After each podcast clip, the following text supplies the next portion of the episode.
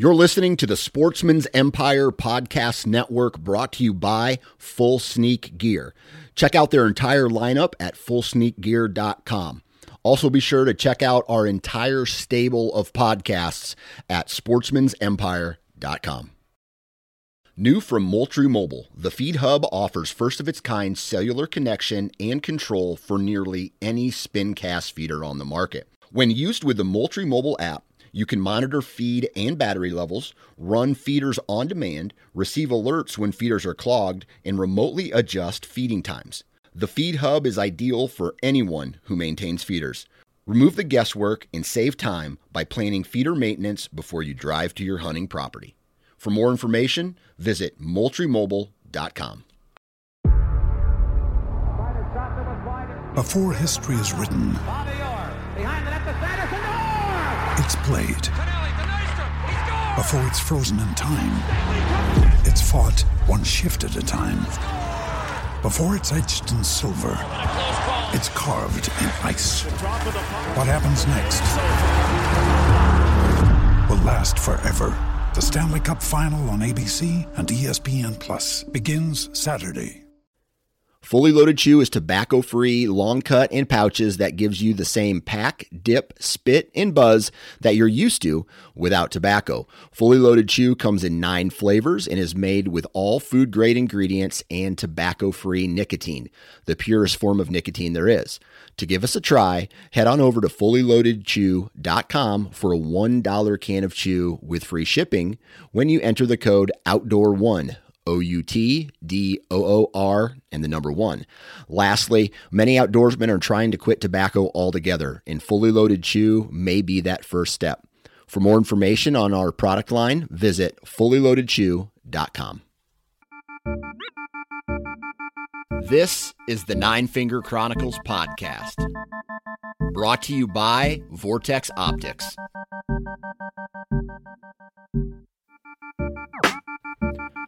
What's up, everybody? Welcome back.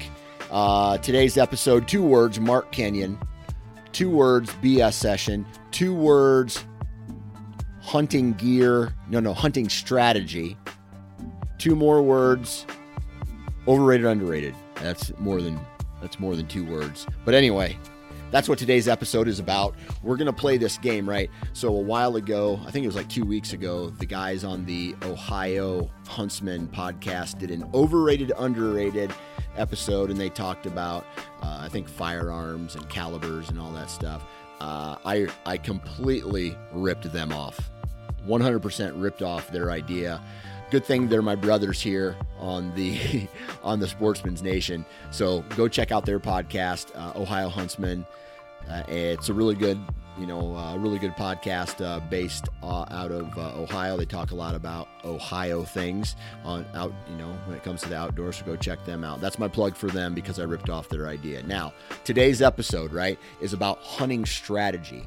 And what we do is we come up with a topic, right? And I say, all right, Mark, hunting bedding areas, overrated, underrated, and we share our thoughts and opinions off whatever topic or category we're choosing, right? We talk about calling gear, we talk about hunting pinch point staging areas, uh, we talk about food plots, all those different things. And uh, long story short, that's what today's episode is about. Short intro quick commercials today, and we're going to get right into the episode. Uh, and today we're talking about wasp broadheads, right? wasparchery.com. Go to their website, check it out. Badass broadheads, whether it's a mechanical or fixed blade. They have a broadhead that totally destroys deer in a very, very good way for the hunter, if you know what I mean. Uh, marginal shots when it comes to their jackhammers. I'm a huge fan of their jackhammers. You throw a marginal shot where it might be a little back, crush. It, I mean, it just crushes deer. And I'm a huge fan of that, right? Obviously, this year I hit one lung and it was a kind of a hard quartering shot. It was a little bit forward than what I would have liked it to be. And that broadhead opened up. It hit one lung, trachea, and it hit uh, a lot of different arteries above the heart.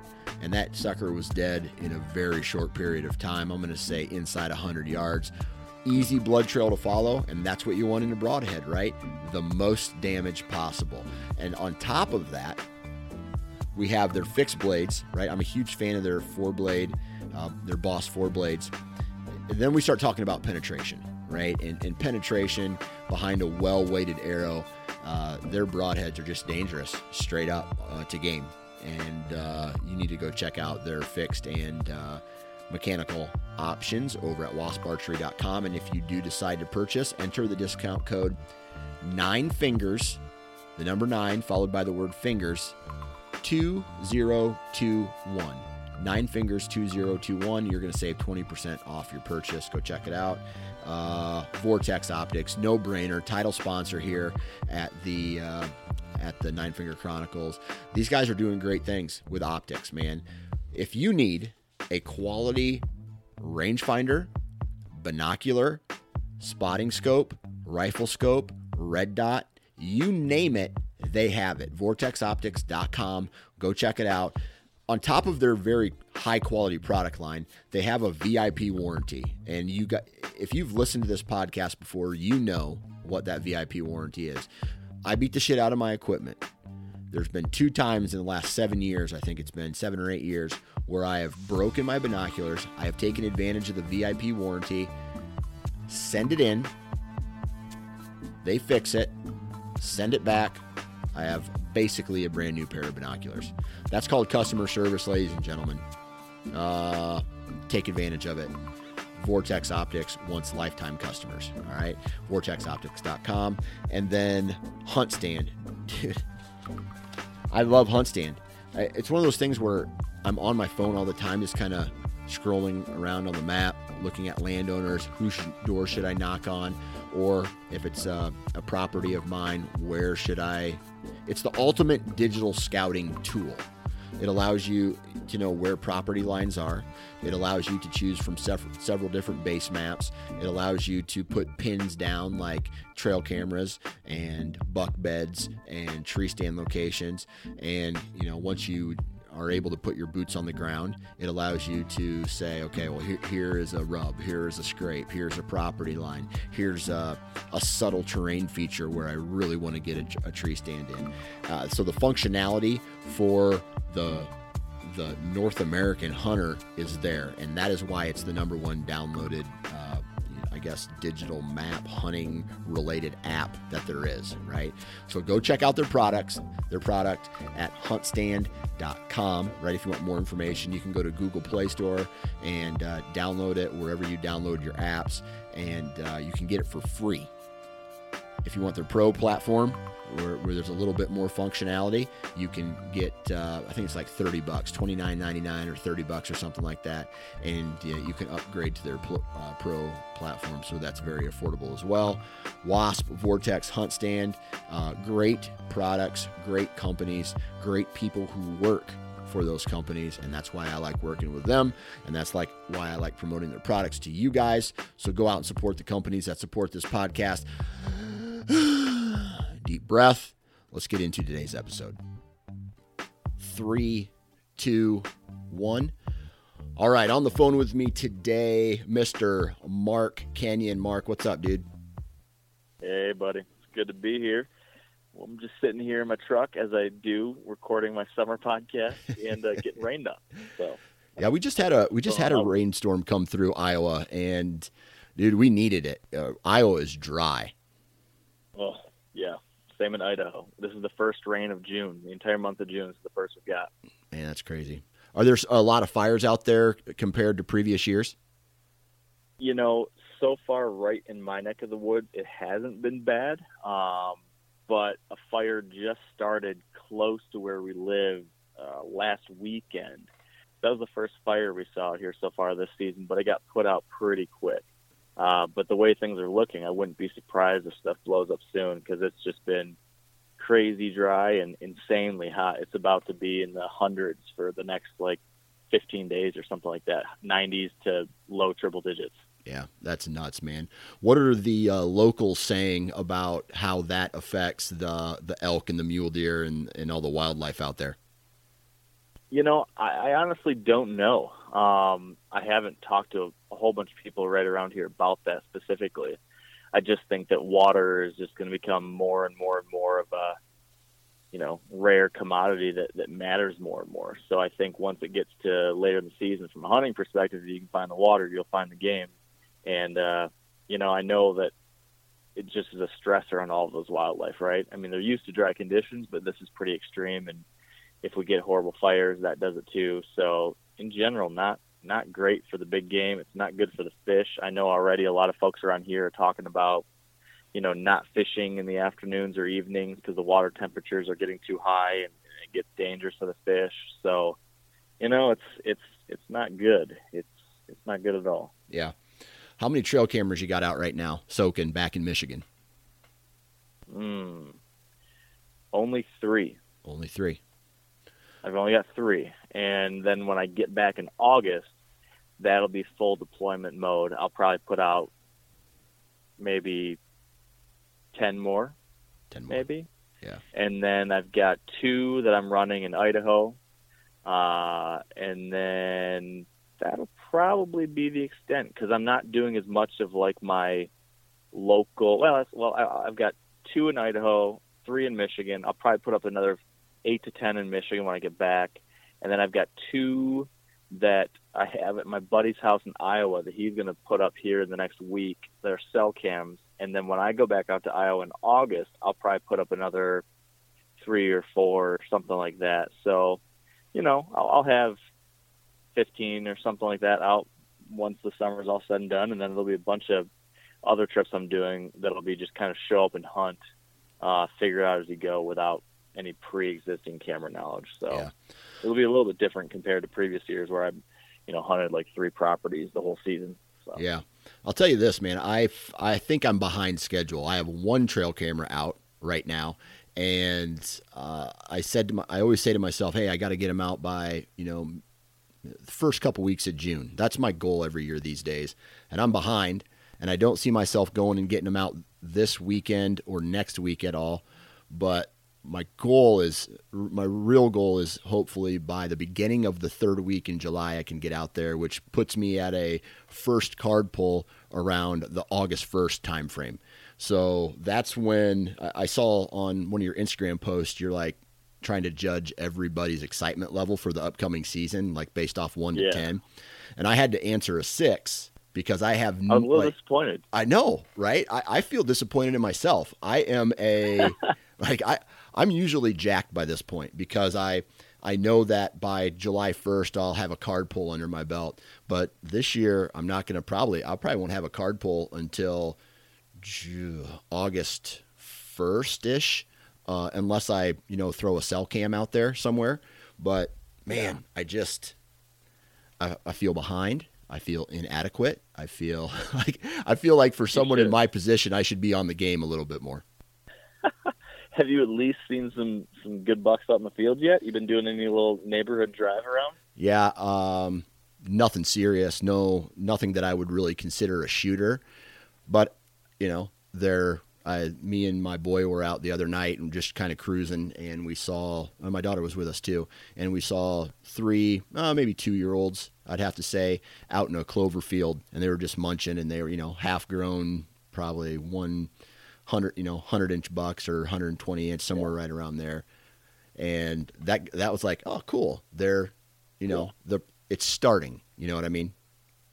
Yep, gotta love it. Yep. Gotta love it. I know that. uh Oh, that first good buck you see that actually looks like you know when you see it, you're like, oh yeah, that's that buck's a good one. That's Yeah. when I start getting really amped. When you start seeing what they're going to be, um, which is usually sometime in July when they get enough on them that you realize, you know, this isn't just the main beams and the brow tine. This is like, oh, that's that's a buck. Yeah. That's uh, I love I love July and August when you start getting to that point. Yeah, especially when you have returning customers, right? When you have that, uh, you know, that Yeah. buck you passed as a three year old or or whatever, you had an encounter with a deer, and you're like, hey, that's uh, Jim Bob or whatever the name you give that buck or or whatever. And it's I don't know, man. That's when I start to. That's when I get excited when I know there's a um, a deer from the previous year or the year before, And what I'm honestly, what I'm really excited about is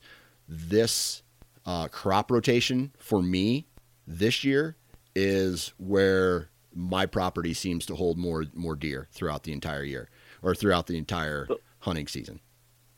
So remind me what that means for you. Is it is it when you've got more beans or more corn that's better for this area? So uh, I call this a I call this a bean year, but the property, uh, the areas that I hunt have more corn on it. the The tops are all beans, and the corn is all bottoms, and that's what. Um, there's more beans up top, and there's more corn down in the, uh, but there's corn in the bottom, not as much.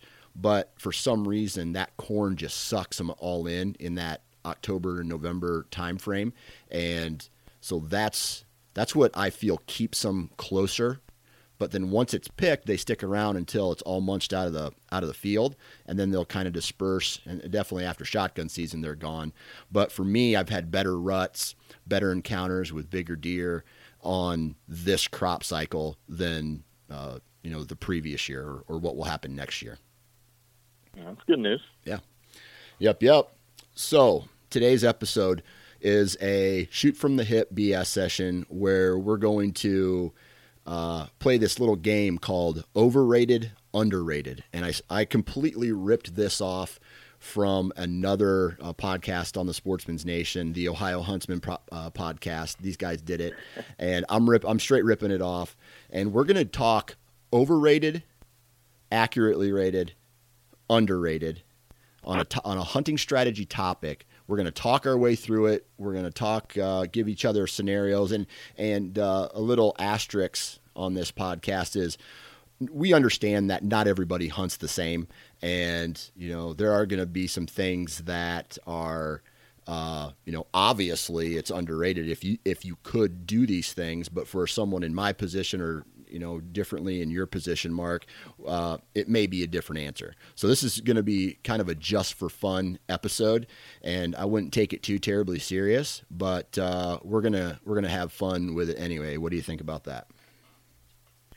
I think it's good, except for I think everybody listening should take this very serious. And if they disagree with you on something, Dan, I think they should send you really mean emails if they disagree. Death threats, just straight death threats from here on out. All right. Mark Kenyon. First topic overrated, accurately rated, underrated. We're going to talk about tree stand locations. Okay. And okay. the fir- the first stand, tree stand, however you hunt off the ground, I don't care, location we're going to talk about is pinch points. Are pinch points over, under, accurate? Hmm you know what? I think that they are. I'm going to say it's accurate. Okay, and explain. And my first my first thought was to say overrated, but then I'm going to go back to underrated or, or accurately rated because you hear pinch points a lot. Like that is a term that's thrown around a ton. Um, and maybe the generic idea of a maybe it's over. Ah, no, I'm just going to stick with what I'm saying. It's it's something that's talked about a ton, and so you could say it's hyped a lot, and it's it's highly rated.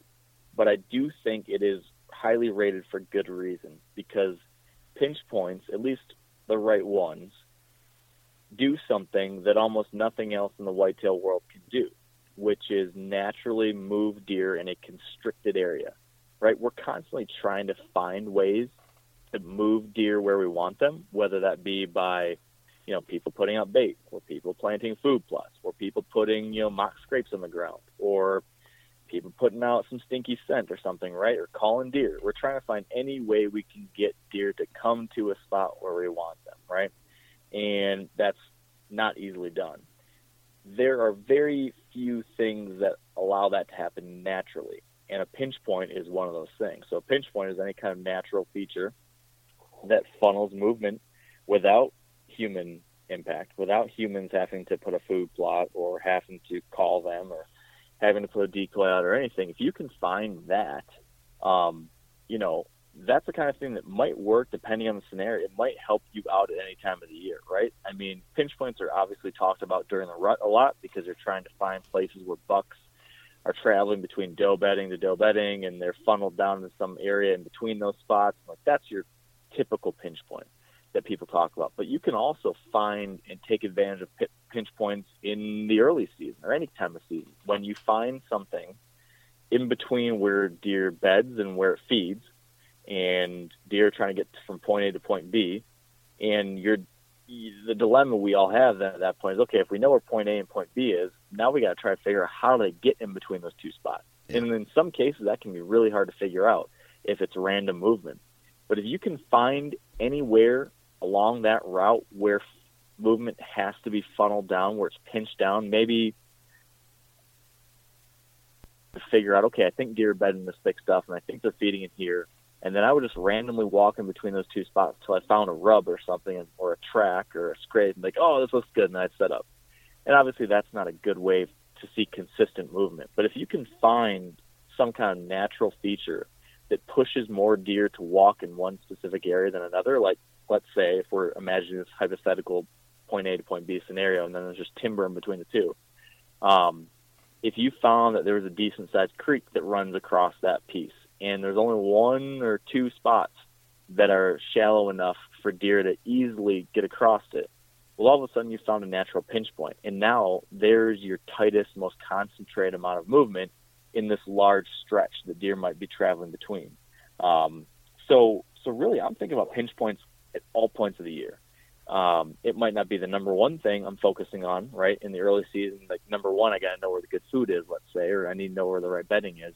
But then when you're trying to fine tune it from there, it's okay, is there any kind of pinch? Is there any kind of natural funneling of movement between here that I can take advantage of too? Um, so I think I think I'm changing my answer. I'm changing my answer not from just accurate, but I'm saying underrated because pinch points aren't just a rut thing.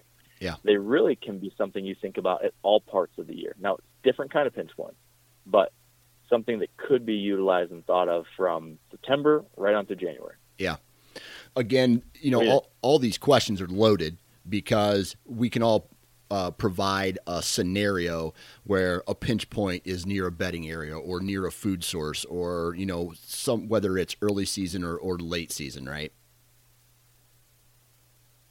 Definitely. Yeah. So i on the other hand am and i'll, I'll explain my answer but i think pinch points in the grand scheme of things are overrated right? And yeah, and here, uh, do I hunt? Do I hunt a lot of pinch points throughout the year? Yes, I do.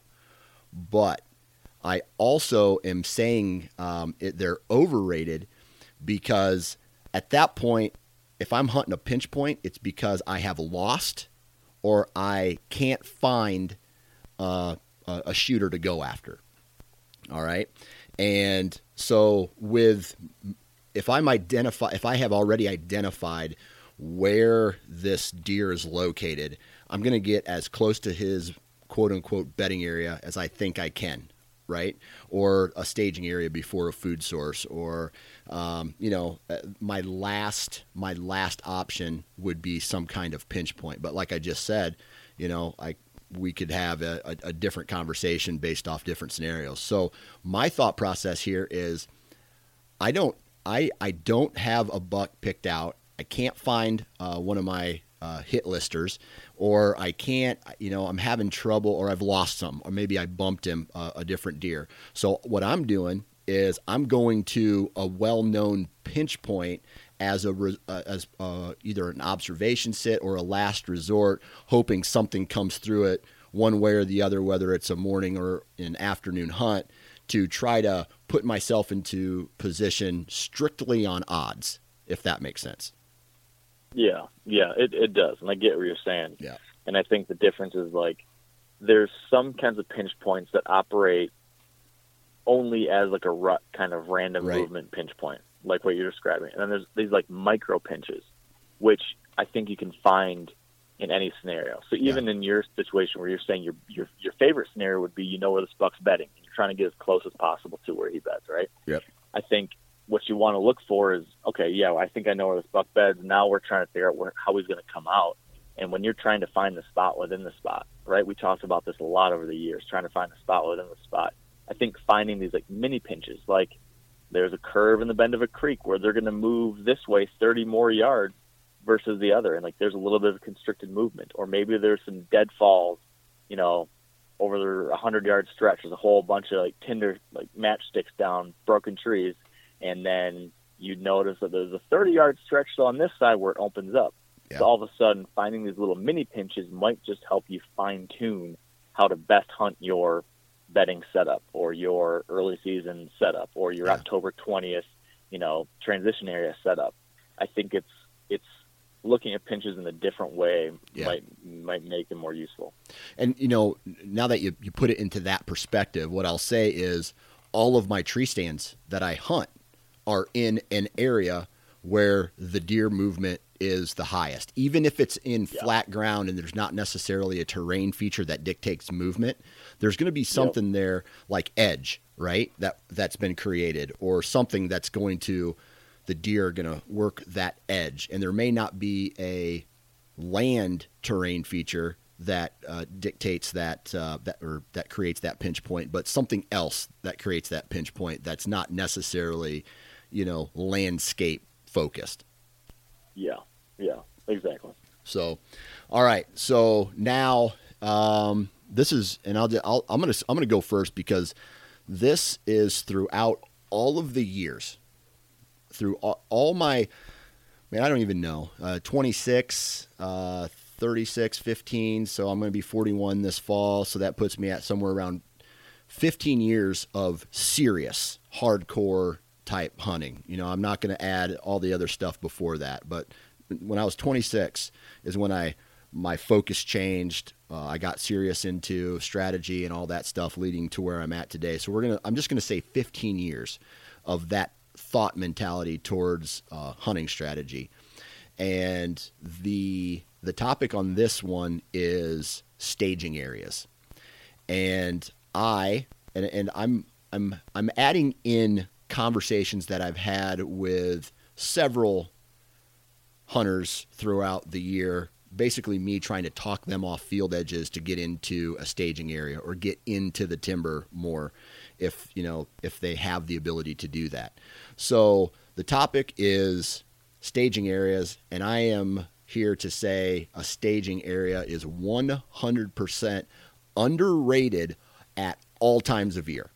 And I think it's because deer have this like they don't just blow into fields unless it's the rut, right? I've never seen a buck just stomp right out into the middle of the field and just like set up shop and like I'm here, you know, real aggressive. They've always come into an area to chill. That's where I find a majority of the sign. That's where I'm finding the scrapes, the rubs, um, uh, where edge may potentially uh, meet a pinch point or something like that. Uh, you know, we've talked about entering in the lowest point of a field. And so I'm telling you that my favorite place to hunt throughout all times of year is some form of staging area before a food source. And that can also be another food source, like a, an acorn tree or something like that. So, underrated staging areas. Mark, what do you think? I hate to do this, but I'm going to have to agree with you, Dan. Oh shit! Um, Mark it down. I'm going to get a tattoo of this date on my on my wrist. yeah, I think you're right. I think um, I think it's it's exactly what you said. Especially mature bucks, they're just even in you know whatever state you live in, there's going to be its own version of this, its own degree of this, but these bucks didn't get old for, you know, they didn't get old by accident. So these deer naturally have learned that it's going to be a safer, it's going to be a better bet for survival if they ease their way into these places and those transition zones, those staging areas. That that's where that happens. And uh, and yeah, I mean, I've hunted a lot of spots where I didn't have a lot of access to staging. I've had like we've talked many times about a couple of the places I hunt that are almost all field edge and very little wooded cover, and I've just painfully had to watch these bucks hang out just inside the cover over and over and over again. I, am swearing to myself, God, if only I could be 50 more yards over that way. And so I've seen the downside of not having access to those staging areas. And then I've also seen the upside of in places that I did get access to where I could be in there. Oh, what a difference it makes to push in even a little bit off the field edge. Um, it, depending on the terrain and everything, that can make a big difference. So, so yeah, it's it's hard to it's hard to understate what a difference that can make. But it's but it's also hard for a lot of hunters to make that move into there Yeah. for two reasons. Number one, I mean, and we all know this, field edges are fun to hunt because you see stuff. You've got a great view. You might even feel like you've got more shooting opportunities because you've got lanes out to that wide open. So it's, it's always very tempting to hunt a spot you can see a lot. And it's tempting to say, well, if I can see stuff, I can call to it, or I'll know how to adjust tomorrow, or whatever. Um, the second thing that makes pushing into the staging area sometimes difficult for people is that there is that worry like every 10, 20, 50 yards further I go into the cover, the more likely it is you are to bump something, right? And I've definitely had my years of paranoia about that where I've been paralyzed by worry that if I go any further, I'm going to spook that buck and never see him again. Um, and, and all those things are a worry because there is some truth to that. You just need to kind of learn like what's that, what's that line you can walk and get away with it. And it takes experience to figure that out. Yeah. Um, but yeah, I mean, when you make that shift from targeting just any deer to trying to kill a mature deer, it, it really you have to approach things differently. And one of the first things is you, you usually have to stick in the cover or very, you know, as close to the cover as you can get it because that's that's where the big old guys like to hang out. Yeah, and just uh, on a on a side note here, uh, you everything you just mentioned is right, right? Even for new hunters who are having having trouble, let's just say, killing their first deer, that's not a bad strategy as well because what the cover is going to do is, and if you have your tree stand in the right location, it's going to get deer closer to you and not just way out in a in a field or or you know seeing them and then potentially having to make a move. I just feel like that is a that's a, a good strategy for anyone at any level. Yeah, you, you can't go wrong with it. Yeah. Okay. Here is another one, and this is something that you do a little bit of. I don't do any of, and that is hunting over a food plot. Mark. Um, I will say it is overrated Okay. when executed on improperly. So, what I would say is that food plots absolutely have become like ubiquitous in hunting media, right? So, if you watch a hunting TV show or read a magazine, it's changed a little bit over the last five to ten years, um, but still, I mean, you're going to see food plots everywhere, and for that reason, you know, everyone thinks they have to have one and thinks you got to hunt over one, and that everyone's deer hunt should involve a perfectly manicured uh, field of clover and a big giant buck that just stomps across the middle of it to 20 yards and stands there and lets you shoot it. And and that just does not happen in most scenarios that average folks are in. Um, and so I would say for that reason, it's overrated because like what's portrayed on TV and stuff in a lot of situations just isn't very realistic, and it's also a lot harder to pull off than people realize. Yeah. So what I think you see people do is if they do try to do something like this, they try to replicate what they see on TV. They try to make this great big huge field, perfectly manicured, cut, green, not a single weed, and they want to sit on the edge of it and they want to see 50 deer and they want those deer to, you know, be big and easy to kill and all that. But there's so many things that can go wrong in that scenario. Number one, when you're hunting food plots, it's often hard to get something in range. If you're hunting these big fields that a lot of people see on TV or that they dream of, um, if you're bow hunting at least, right? Having a big old open field and hunting right on the edge of it, as we just discussed, is not always a great way to get a shot at a mature buck, especially in pressured areas. Um, so there's one knock on it. Second knock on it is that entry, like access, getting in and out of any kind of field edge set is notoriously difficult to do. And a lot of people don't think about that when they're planting food plots. They'll find their one big opening they have on the property and they'll say, Ooh, this has got to be food.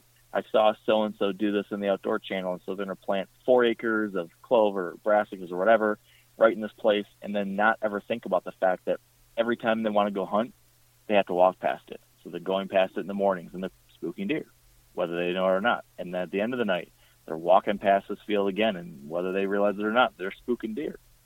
And so you get this attract and repel scenario where you're attracting deer to this food plot you planted, but then you're spooking them away because you're walking past it or you're hunting right in the edge of it. And then at the end of the night, you're getting out of your tree and blowing the field out as you go back to your truck. Yeah. So all those things can make food plots overrated.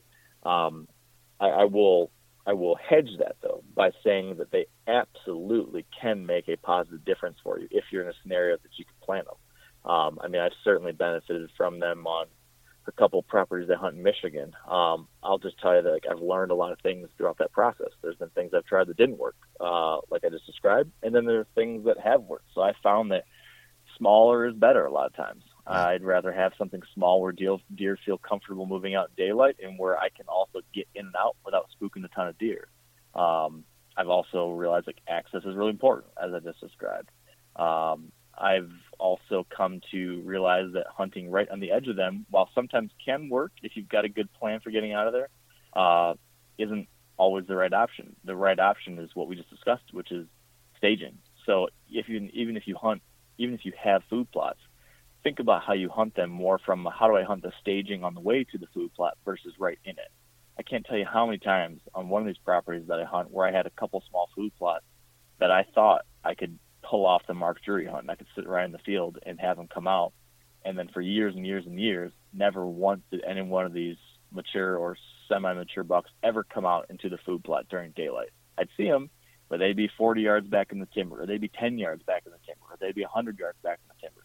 So finally, like three years ago, I started shifting all my stands to, in the timber where I could, even like t- 10 yards into it. And right away, I was, you know, having a much better chance at least of getting a shot at these deer. Yeah. So, so they can certainly be a part of a of a smart hunting strategy. They can absolutely make a positive difference in the kind of activity you have on a farm, but they're not the magic bean. They Yeah. don't cure everything, especially if you're not real strategic about it.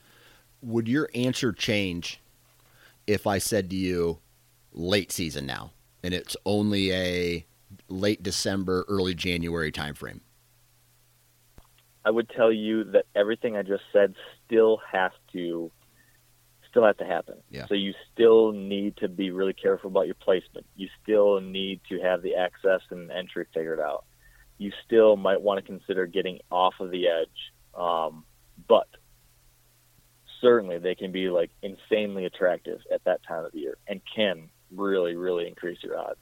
Okay. Um, so so they are, if you have the ability to do it and you can do it in the right way, I mean they can be world changers. Yeah. So in that case, if done right, uh, accurately portrayed. Yeah.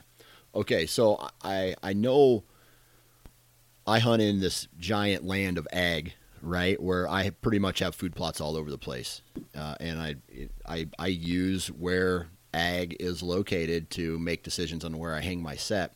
Now, what about someone who is, and, and I know you do a little hunting up in northern Michigan, that is a lot of big woods, not a lot of ag. Does your answer change yet again, if any, if uh, that is your hunting location where there's little to no ag, all pine, like big pine type stands? Yeah. So I would say it's similar to the late season example. Okay. in that if you do everything right, they're super duper attractive because they represent this unique thing that they can't get anywhere else. Um, yeah, I do think food plots can still help in super ag land. Like I do that in areas with tons of ag, and they still help because they get movement. If you do them the right way, they can help maneuver movement where you want a little bit better, or you can get them to come and have their appetizer with you before they go to the main field, yada yada. But when you do it up in northern Michigan, like we did, um, and it becomes like the only filet mignon in town. You can't even get a shitty steak anywhere. Like this is your only steak in town is right here. Uh, then yeah, it, it definitely makes a difference. So as long as you check those other boxes, it can make a you know a big difference. Now it's not going to light the world on fire and change things dramatically. So for example, up in my northern Michigan property, where we hardly saw any deer at all ever, I'd seen like four bucks in 15 years hunting there. Um, we planted some food plots. We created some small openings, and it wasn't like it went from what I just described to seeing 20 deer a night and big bucks all the time. Uh, that hasn't happened, but it did change it to hey, we're getting a doe family group or two hanging in the area almost daily. We never had that before. And when the rut hits, we have multiple bucks, multiple like three year old or older bucks cruising through during the rut, which we never had before, and in like a, a somewhat concentrated area. Um, so yeah, like they can make a difference. It's just you just don't want to pin your entire hopes and dreams on them. Yeah, absolutely. Uh, and I'm not even gonna. Here's what I will say. I will. I will say that hunting a, a food plot, given my circumstances, uh, putting in food plots is is overrated. Like for for the style that I hunt, and I'm not going to go into it because you pretty much just covered everything that um, I was going to say anyway. So yeah, food plots. But I, I will I will say this: if you have the ability to plant a food plot and you've never done it before, I've done it once, and I will say this: I I, really I really think someone sh- should try.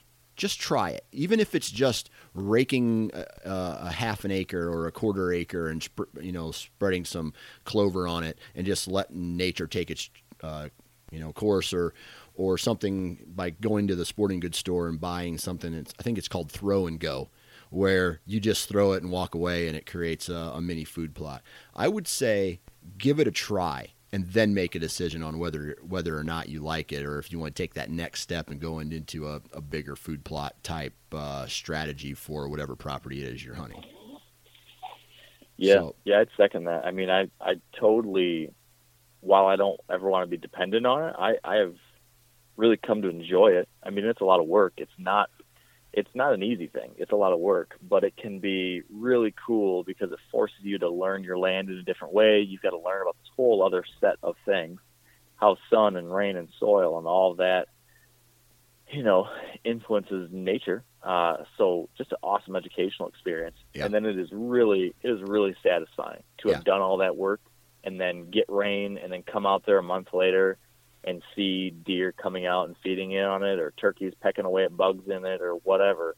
I mean, that is that's an awesome feeling. I, I really, I really do love that part of it. Yeah, absolutely. And at the same time, uh, on the other end of it, it could be extremely frustrating. Like what I did is I didn't take a soil sample. I overseeded. Nothing happened, and the deer didn't even use it. So, uh, and then I just got a little pissed because I wasted wasted all that money. But I learned something, yep. right?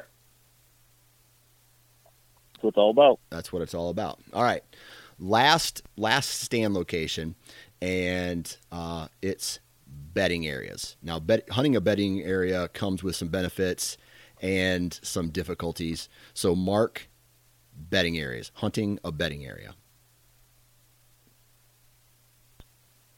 Mm, I am going to say this. I'm going to say it is overrated to hunt bedding areas, but not overrated to have a really strong understanding of bedding areas and where they are. I think like understanding where they are and how deer use them is task number one, like the very most important thing. But the idea of like the, the, the trendiest thing in the world right now is like hunting a buck bed, right? I mean, for the last five years, that's like the hottest thing. Everyone wants to kill a buck in its bed. Yeah. And I'm going to say that's overrated. Not because it can't work, uh, it can work, but I think a lot of people try to execute on that strategy in a set of circumstances very different from the experts they hear talking about it. Right. So by that I mean this.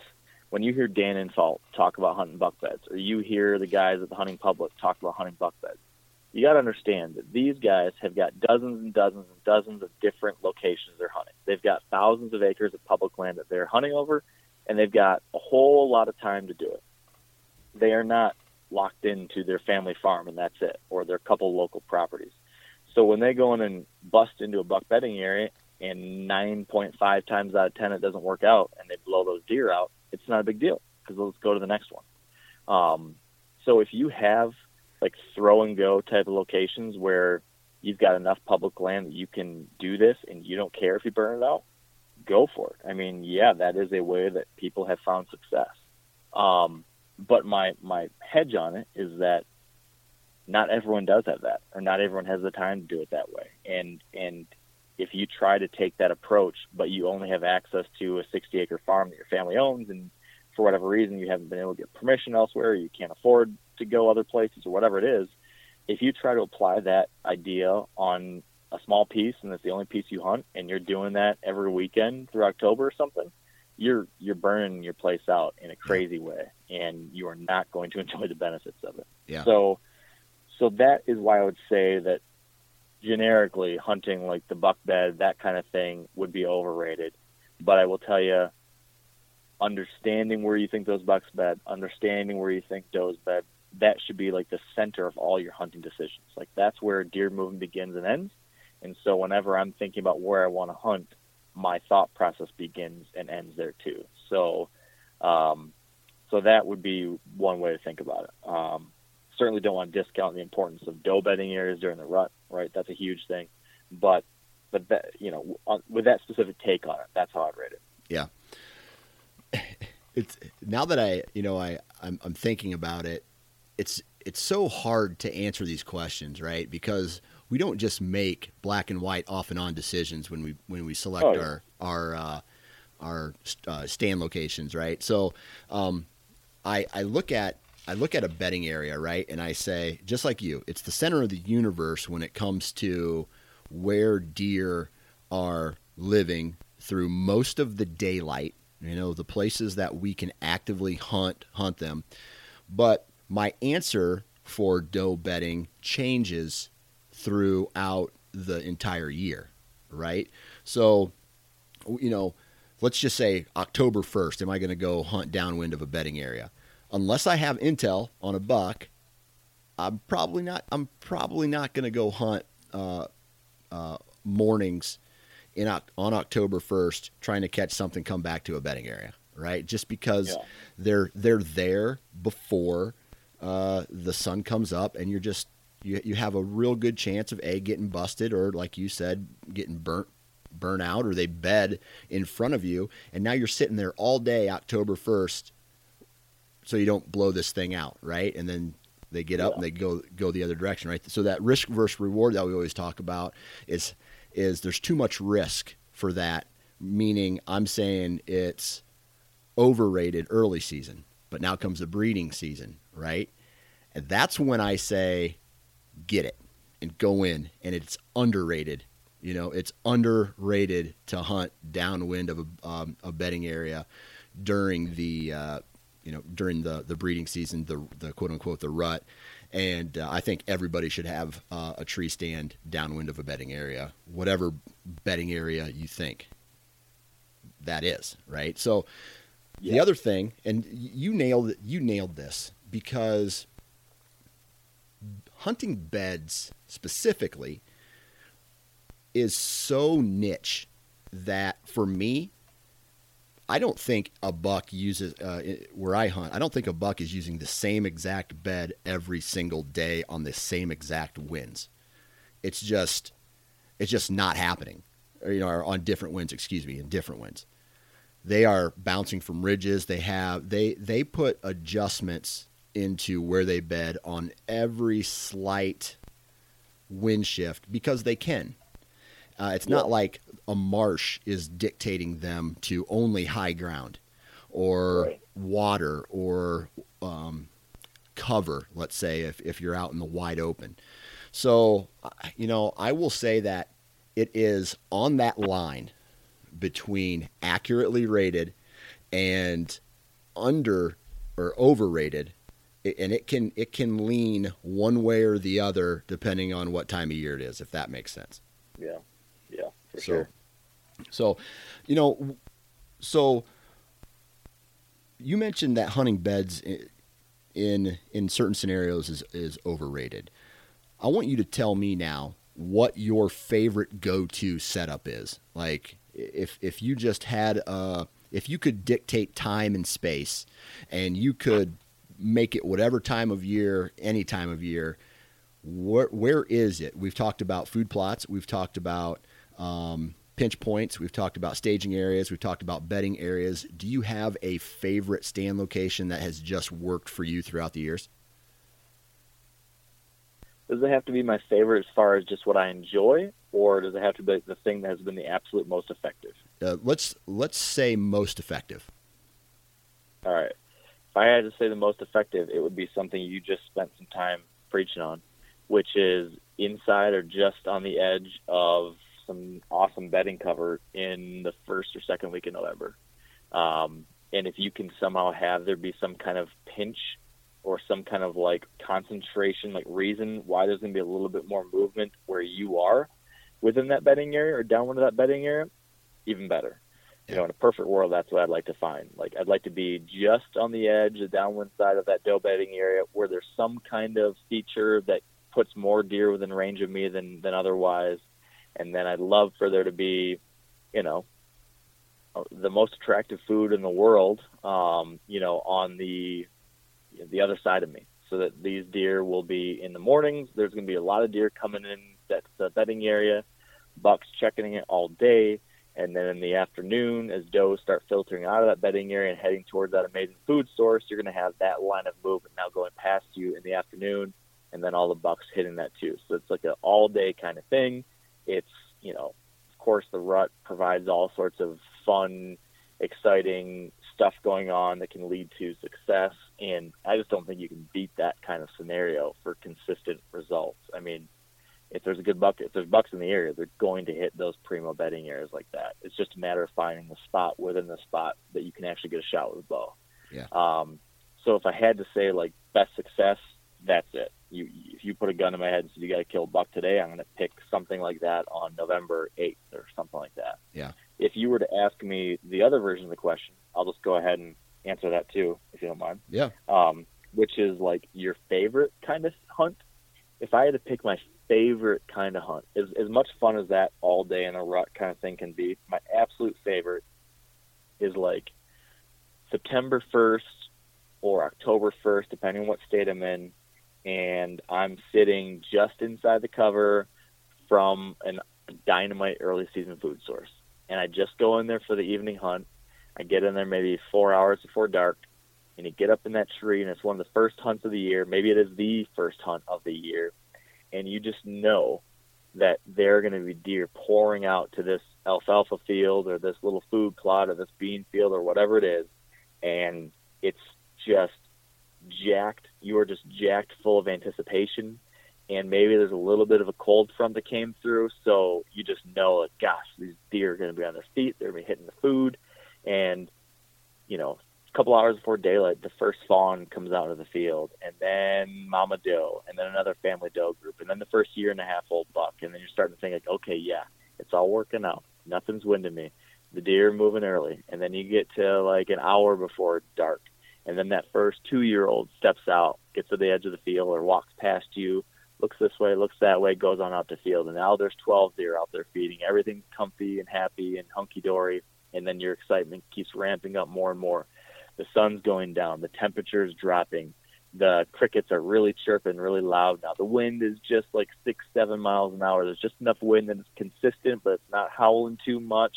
And you're you're at this point, you stand up. You're like, okay, anytime now it could happen. The shadows are lengthening. Now you see that big body step out from way back in the timber, and you just think, oh, this is it. And it's like 20 minutes left of daylight, and he slowly starts moving his way. And then maybe if you're in a really cool area, maybe another one steps out. Um, if you're in the right places, you might see a bunch of deer like that. Uh, I just love super early season on a food source when you're just the season's just beginning, and that kind of scenario plays out, and you see a bunch of deer comfortable coming out to feed on a kind of pattern that you can observe and adjust on, um, especially in high deer density areas where you can just see a bunch of deer.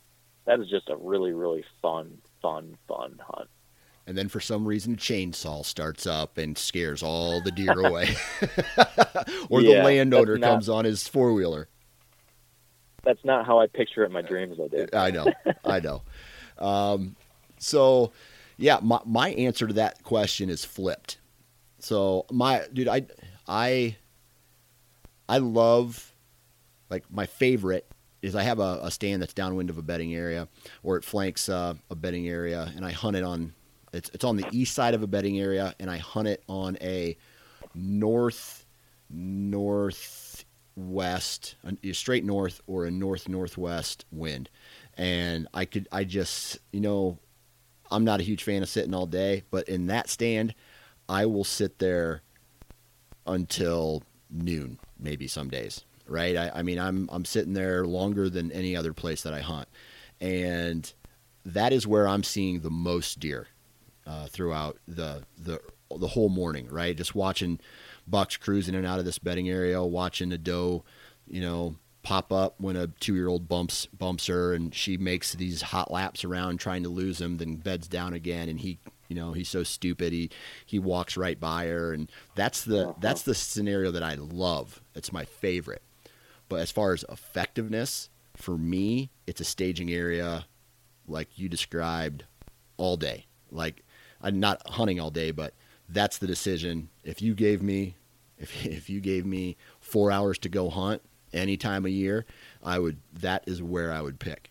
And I just have had so many good deer so close to me uh, in staging areas that have that you know the holy trinity the the food the edge the terrain all come through in, in this st- staging area that man is just it's money i'm getting goosebumps just talking about it dude yeah, I hope that your stoke level has risen from a six after this conversation, Dan, because mine has at least. I'll, I'll put it at a seven. Okay. I'll put it at a seven. I don't want to get too crazy because I, you know, I'm 40 now, so I might I get a little tired by the end of the day. I thought you were going to say you don't have the kind of endurance you used to have, so if you get too if you get too excited, you might be done real quick. I just need a little bit longer time to recover than I was when I was 20. Yeah. there you go. All right. Um, just a couple more here, and we can do this in a speed round version. Okay. Blind calling. Go. Overrated. Overrated. I, I agree. Overrated. Uh, real quick reason for that.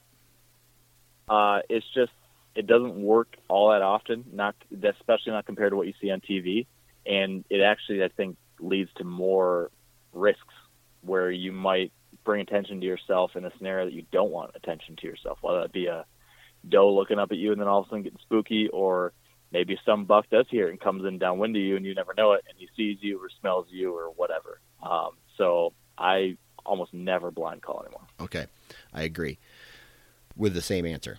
All right. So the next is deer are within earshot or uh, or you can see them. Okay. Rattling horns. Overrated, underrated, accurately rated. Overrated. Overrated. Uh, but I only say that because most of my hunting is in heavily pressured state of Michigan, and it just doesn't work for shit in Michigan. Yeah. Uh, if if I was in Iowa or Kansas or Nebraska or something where there's lower hunter density and more mature bucks, I think it certainly can work pretty well. But I, I don't even bring rattling antlers half the time in most states hunt around me. Yeah.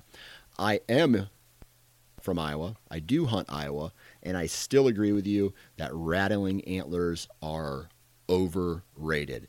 Um, just from all the years, all the, the tree stand time that I've had, man, uh, you'll call in a two year old You'll call in a three year old. But for the most part, a big mature buck is not beelining it on the law based off the law of averages, uh, is not beelining it like a young deer does to rattling antlers. And that is yeah. why I very rarely rattle anymore. So the whole the whole point, right, is to be in position of where they're coming through, not have to call them in. So yeah.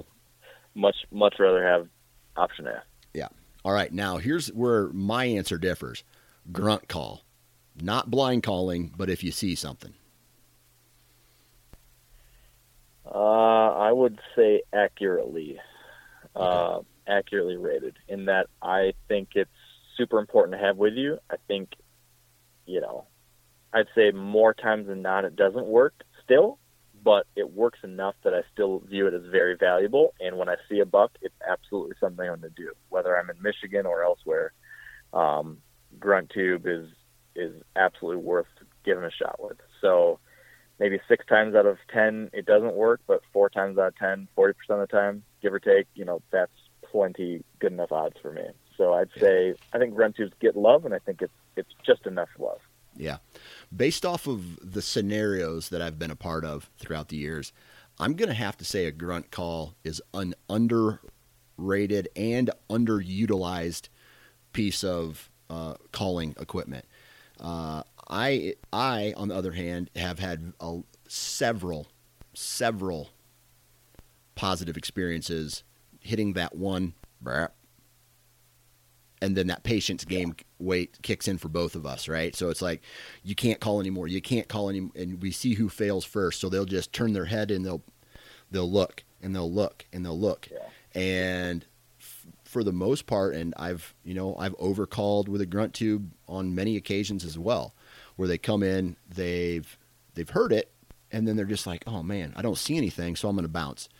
But then if I hit them with that one little grunt, and then they get curious enough, and then they come in, I've had that work so many times. Not not necessarily on deer that I've killed, but just getting deer close. Like, what is that up there? Well, I'm going to hit them with a grunt and see if they come in. Yeah. And they come in, and they may not be a shooter, but they still come in. And so for me, Yeah. dude, a grunt call is I think it's underrated. Yeah, good. uh, Yeah, you, you can't. I can't understate it either. How how much how important I think they are and how useful they can be. And and and subtle grunting. Like, you don't need to be crazy aggressive. With. Like Yeah. you just said, like that little contact grunt. That's underrated for sure. Just a little like brap. That's you know you don't need to rip and roar in these things to get their attention. Yeah, absolutely. All right. Um, I'm trying to think of anything else really. Mark, do you have any topic that we need to that we need to discuss?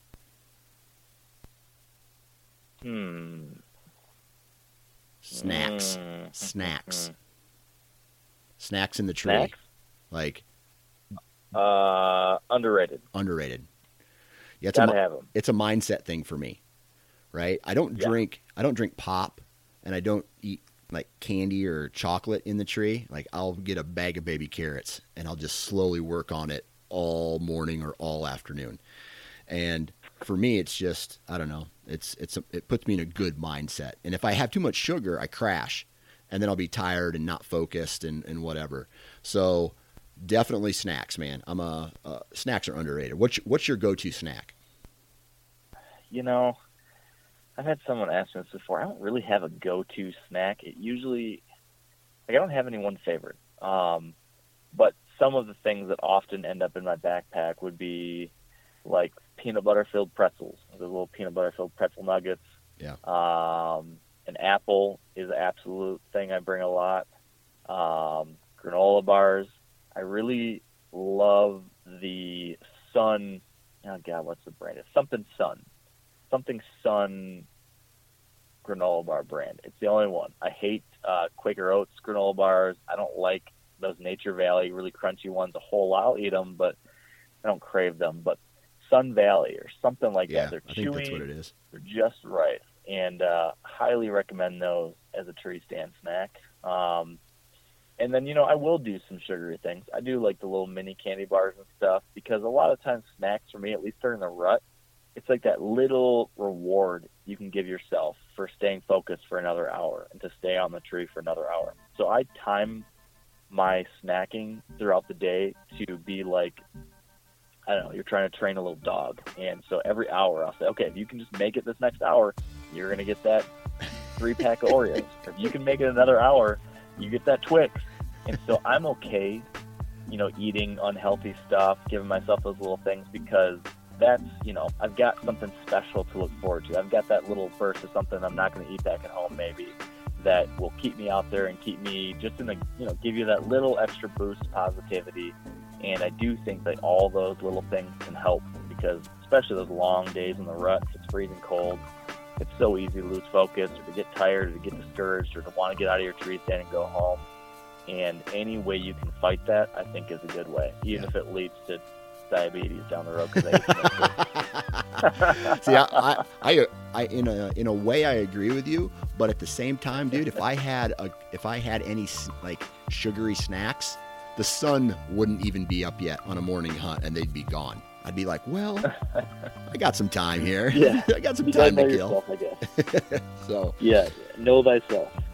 Well, I tell you what, Mark. Uh, thanks for taking time out of your uh, extremely busy day to hop on the podcast and BS with me. I appreciate it. Good luck this upcoming season, man. Yeah, buddy, it's my pleasure. It's always fun. I'm glad we got to do it. I enjoyed the uh, format that you ripped off from those Ohio guys. Uh, I, I send my apologies to them that I had to be a part of this obvious plagiarization of a wonderful original idea. and uh, keep up the good work, man. This is great.